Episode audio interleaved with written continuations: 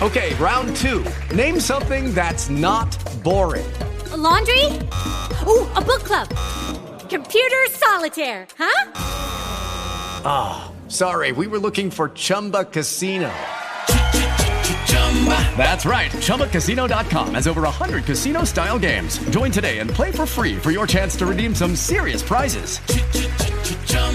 ChumbaCasino.com. No purchase necessary. Full prohibited by law. 18 plus terms and conditions apply. See website for details. Hello, it is Ryan, and I was on a flight the other day playing one of my favorite social spin slot games on ChumbaCasino.com. I looked over the person sitting next to me, and you know what they were doing? They were also playing Chumba Casino. Coincidence? I think not. Everybody's loving having fun with it. Chumba Casino is home to hundreds of casino-style games that you can play for free anytime, anywhere even at 30,000 feet. So sign up now at ChumbaCasino.com to claim your free welcome bonus. That's ChumbaCasino.com and live the Chumba life. No purchase necessary. VGW. Void were prohibited by law. See terms and conditions. 18 plus. The text for the sermon is Genesis 1 1.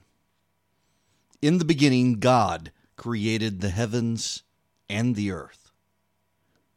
Now, this seems like a no brainer to those of us who are of faith, but to the world today, it's extremely countercultural. The world today does not believe that God created the heavens and the earth. In fact, it's a matter of great controversy today as to what did create the heavens and the earth. But Moses, when he writes this, says that in the beginning, God created the heavens and the earth. The very first verse of the Bible as countercultural today as it was at the time of Moses. It's worth noting that when Moses wrote these words, Moses had been raised a prince of Egypt. And he was writing this countering the Egyptian view of things, the, the fancy word that seminary professor of mine uses, the cosmogony, the, the theory of the beginning of everything. The Egyptian cosmogony was that there was a God who, well, he created other gods through self pleasure, and together they all then combine to create things. And the sun was a god, and the moon was a god, and the stars were gods. And Moses is saying, No, in the beginning, God, and not just any God, not the Egyptian God, but the God of Israel. In the beginning, God created the heavens and the earth. And he says, and this is so unique and, and, and distinct for all of the religions of the day when Moses is writing, he says that the sun and the moon are objects in the sky created by God. They are not gods themselves. It's not Apollo racing across the sky. It's not Horus. It, it's not Ra. It is an object. Both the sun and the moon are objects. And, and God, he says, created all of the stars of the heavens, objects in the sky all of the religions of the world believed in a universe of gods, gods creating other gods who create other gods who create things. Moses is saying there is one God, it is the God of Israel, and he created all things, the heavens and the earth. And he does something else as well. The word that Moses uses, created, is the Hebrew word bara. He says God created it, and this is a word that is used only for God, only for Yahweh. God can bara. We cannot. The Tower of Babel was created by the hands of man. This word that God created, it is a manifestation of a divine will. That runs counter as well to the Egyptian cosmogony that a pharaoh born of a human mother and a human father can somehow then get a divine presence of some kind, cannot do that. Only the God of Israel can do this sort of creation. That is the context by which Moses begins the Bible, begins the first five books of the Bible, begins Genesis. In the beginning, God created the heavens and the earth. Now, what are the implications? There are a lot of them. I don't have time for all of them. But let's look at some of what we get by Genesis 1 1. The implications. Number one, we get something, not nothing. The theory of the world today, the neo pagans, who are the secularists, who worship science, who worship creation, they believe that nothing created everything. For a while they dismissed the Big Bang Theory. You know, the Big Bang Theory was conjured up by a Catholic priest who was a mathematician, and for a long time, science in the 1930s, when the theory came about, science rejected it. Albert Einstein rejected it. Many scientists believed it was just a Catholic trying to justify the words, let there be light. And now it's the theory of everything. But don't ask what came before it. To ask what came before it is a heresy in this day and age. I've actually encountered this. I have suggested that it is easier by faith to believe that God created the heavens and the earth than to believe by faith nothing created the heavens and the earth. That I, as a person of faith, know what came before the singularity. And the secularists of the age, they don't. That again is why it's so countercultural to say in the beginning God. Because everyone acknowledges a beginning, that, that big bang, but a lot of people they come up with all sorts of things to try to justify or explain away what was before that. We say now that all the energy in the universe is all the energy that ever was in the universe created by the Big Bang. Matter and energy that they, they can convert Albert Einstein's theory of relativity, E equals mc square. Nothing can't create anything, everything by the laws of physics. Something had to create it. So now they come up with these theories. It's a multiverse, it's a universe before this universe. It's turtles all the way down. We can take it by faith in a way that secularists can't. Hebrews 11:3. By faith we understand that the universe was created by the word of God. So that what is seen was not made out of things that are visible. Now, this doesn't make us anti science any more than a belief that nothing created anything makes you anti science, although I would argue that would make you more anti science because you violate your own rules of physics that you've decided are there. But it doesn't make Christians dismissive of science. If you get in a car, a car is a controlled reaction of explosions within an engine that are going to get you somewhere. When you turn on your light switch, your light switch is powered by a fire that heats water, that makes steam, that builds pressure, that turns a turbine, that moves a, a uh, copper wiring, and, and it creates magnets and, and creates electricity. Get it on an airplane. It's not by faith you know it's going to take off the ground, it's science. Christians are not anti science. But the modern view is that there is sheer randomness. Lucretius. Lucretius was a Roman philosopher who wrote about the swerve. Now, this is a, a modern English translation of what he wrote. You'll get the gist. It sounds very familiar to this day and age, but it was written 2,000 years ago. Listen to this The swerve is the source of free will. Nature ceaselessly experiments. The universe was not created for or about humans. Humans are not unique.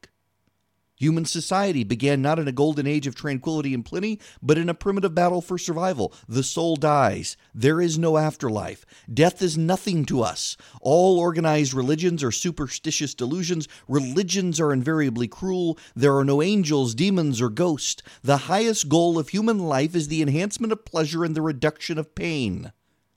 The greatest obstacle to pleasure is not pain, it is delusion. Understanding the nature of things generates deep wonder. It ends with a true statement understanding the nature of things generates deep wonder, but rejects the understanding of things. It's it's all a random chance. If life is a random accident, if it's survival of the fittest, if it's evolution, if it's atoms colliding upon atoms, if there is no soul, if there is no afterlife, there is no meaning. If there is no meaning, the maximization of pleasure and the reduction of pain means that I should be able to kill those who get in my way in order to elevate my pleasure. Well, then, of course, you have to get into this issue of the collective. And what does the collective say? The nihilism that comes from this, the nihilism that comes from this, leads to Nazism leads to communism, leads to the devaluation of life. When you believe nothing created everything, you are your own God and you can create the universe as you see fit. You can believe that mankind is born heterosexual and homosexual and decides whether or not it's a boy or a girl. But if you recognize that in the beginning God created everything, God gave us everything, well, that leads us to number two. It puts us in our proper place. We can't say that nature created itself. William Paley, He gave us the, the argument of the watch. You walk through a field, you find a watch laying on the ground. You look at the watch, it has gears, it has numbers, it moves in a certain way. Is it easier to believe that that watch had a watchmaker or that a random collision of atoms brought about that watch lying in the field? What, what do you think is easier? We are a creature, part of creation. We are the watch. We're not the creator. When we put ourselves in the place of the Creator and we begin worshiping creation, bad things happen. You know, Teddy Roosevelt, there's a story about Teddy Roosevelt. He used to go on camping trips and he would bring people out in the middle of the night and he would look up. He would look at all the stars. Moses, you know, he says in Genesis 1, God, he fixed the sun and he fixed the moon in the sky and he created all the stars. Teddy Roosevelt would have people look at the stars and once they stared for a while, he would say, puts us in our proper place. And he'd send people to bed. And it does. In the beginning, God put us in our proper place, gives us our proper perspective. Three, if in the beginning God created the heavens and the earth, we know that there is a sense of beauty and aesthetic of the world. When I was in seminary, there was a very big concept with my uh, systematic theology professor that in the beginning there is an objective sense of good. We know some things are good and some things are very good. The plants are good, the animals are good, the separation of the water from the land is good, the separation of the heavens from the earth is good, but the creation of mankind, it's very good creation is a good thing. Some people treat creation as, as a bad thing, men as bad things. The the whole idea of the the body being the prison house of the soul. 1 Timothy 4 says, For everything created by God is good. And nothing is to be rejected if it is received with thanksgiving, for it is made holy by the word of God and prayer. This flies in the face of so much Gnosticism, of so much of the secular world things in creation are good. God gives. Now, we can certainly abuse them, we can certainly make them bad, but creation itself is good. There is a sense of aesthetic, a sense of beauty in the world. We look around, we see the beauty of the cosmos. Go out on a ship in the middle of the ocean with few lights and look up, you can see the whole Milky Way. It's gorgeous. People in cities don't get to see that. It's good. It's very good. We get that sense of beauty from God Himself. We also get a sense of ethics, morality, we get a sense of value in sexual relations. If we believe that God created the heavens and the earth, we're not allowed to reorder the heavens and the earth. We're not allowed to reorder relationships. God created mankind. He made us male and female. He said man should not be alone. We have this, this craving for relationship but it also gives us right and wrong. If God creates, we're not the creators, there are limits to our abilities. We see in the real world a right versus a wrong. We look at natural evolution, the survival of the fittest, and we reject that idea. We look at the world around us and, and we see things. Take, take, for example, an example that comes up often in this particular equation women's rights. Around the world, women don't have rights. A majority opinion. It is in Judeo Christian societies where you find people focusing on women's rights. You don't find it in Islam. You don't find it in Hinduism. You find it in Christianity, where there is neither male nor female, neither Jew nor Greek. We are all equal in the eyes of God. Tim Keller talks about Arthur Leff. Let me read you what Arthur Leff wrote. When would it be impermissible to make the former intellectual equivalent of what is known in barrooms and schoolyards as the grand says who? In the absence of God, each ethical and legal system will be differentiated by the answer it chooses to give to one key question Who among us ought to be able to declare law that ought to be obeyed? Stating that baldly the question is so intellectually unsettling that one would expect to find a noticeable number of legal and ethical thinkers trying not to come to grips with it. Either God exists or he does not, but if he does not, nothing and no one else can take his place. C.S. Lewis has talked about the objective morality around the world. Murder is bad all over.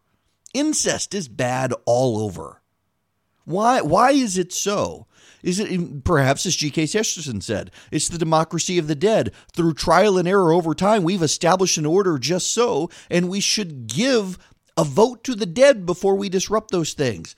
Perhaps it's the inner calling of God who created the heavens and the earth and ordered it so, and designated some things good and some things very good and some things bad. Lastly, and most importantly, and again, this is not an exhaustive list, but pay attention to this one.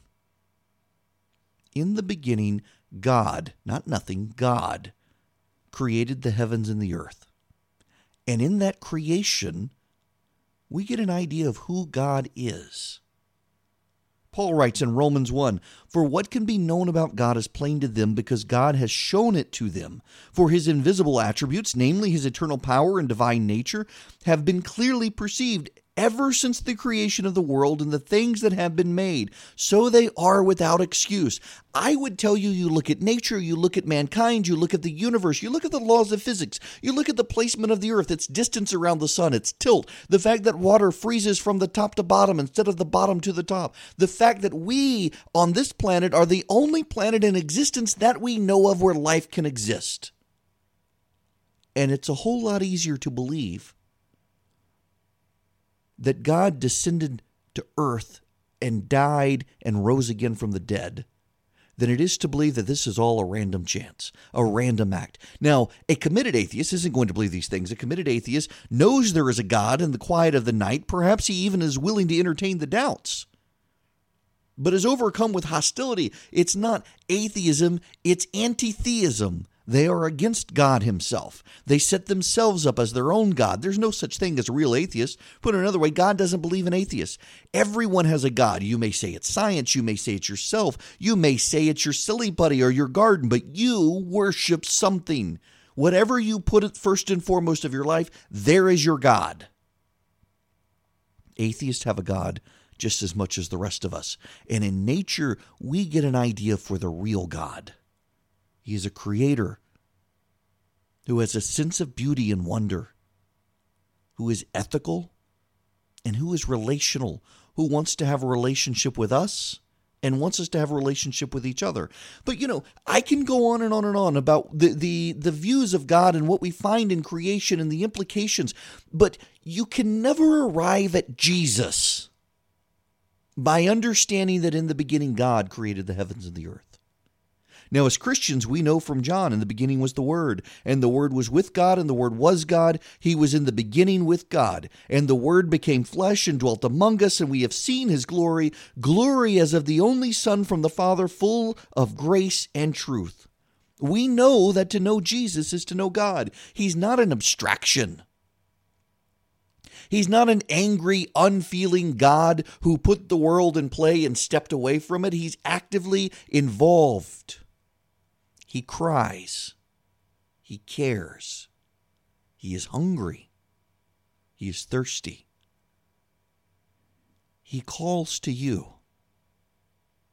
Now, you cannot know that God without knowing Jesus. You can accept that there is a God, but you only get a vague sense of him without a personal relationship with Jesus.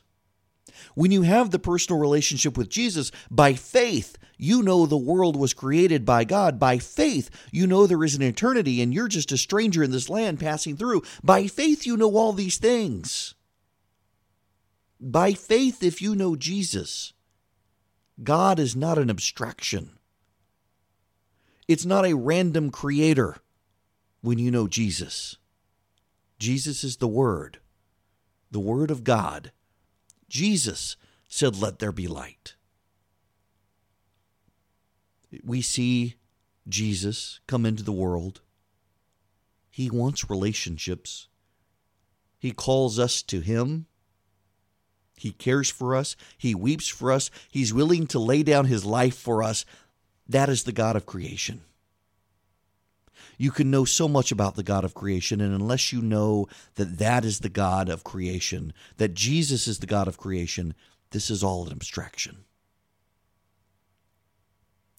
Paul standing in the midst of the Areopagus, said, Men of Athens, I perceive that in every way you are very religious. For as I passed along and observed the objects of your worship, I found also an altar with this inscription to the unknown God. What therefore you worship as unknown, this I proclaim to you. Now, let me stop here and say this is a little word game by Paul. There are actually many unknown gods. He's focusing on just the one unknown God.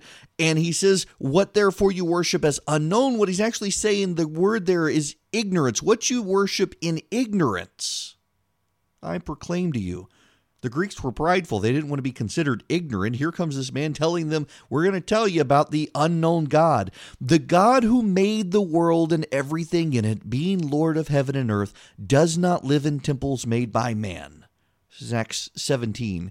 Verse 25, nor is he served by human hands as though he needed anything, since he himself gives to all mankind life and breath and everything. And he made from one man every nation of mankind to live on all the face of the earth, having determined allotted periods and the boundaries of their dwelling place, that they should seek God and perhaps feel their way toward him and find him. Yet he is actually not far from each of us, for in him we live and move and have our being, as even some of your own poets have said, for we are indeed his offspring.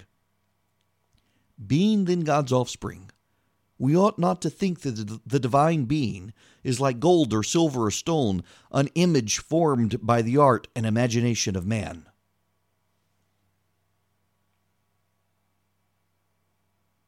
Paul knows God. He was a Jewish scholar. He knew what the Jews said about God, but then he had a personal encounter with Jesus Christ, and that changed his life. You may not have the physical manifestation of Jesus before you, you may not hear his voice, but you too can have a personal encounter with Jesus Christ, and it changes your perspective on the world. It's been changing people's perspective on the world for 2,000 years. And if you know Jesus and you accept Jesus as your Lord and Savior, it has profound implications for God creating the heavens and the earth because then you must believe there is an Adam and Eve because Jesus believed there was an Adam and Eve. If you believe in Jesus, you must believe that God created mankind in male and female. We didn't create man, and we certainly don't get to pick whether we're boy or girl. If you believe in Jesus, you must believe these things. That is why the world is so hostile to Jesus, because the world believes itself its own creator. It worships creation. It wishes to upend the natural order of things into an artificial order of things to maximize pleasure and minimize pain. If you believe in Jesus, you know the real God. You know the implications of God creating the heavens and the earth. They are real. It puts you in your proper perspective. It shows you there is an intrinsic, objective sense of beauty and ethic. It provides the meaning, the standard of our relationships. It draws you closer to Him. God reveals Himself in nature. He is the voice you hear in the quiet of the night, trying to build a relationship with you to answer the question, Why am I here? You're here to glorify God and through Christ Jesus you know him. Let's pray. Holy Lord and Father, our King and our Sovereign, you created all things. You created us from the dust of the earth. You stitched us together in our mother's wombs. You bring us here together to hear your word. We are all called to something greater than ourselves. We are called to glorify you we are called to be faithful instruments of your will and to bear witness for you in this world. Grant us success, fill us with your spirit, guide us and direct us in all that we do. Grant us your strength and your hope to carry on until that day Christ Jesus comes again, and in his name we pray. Amen.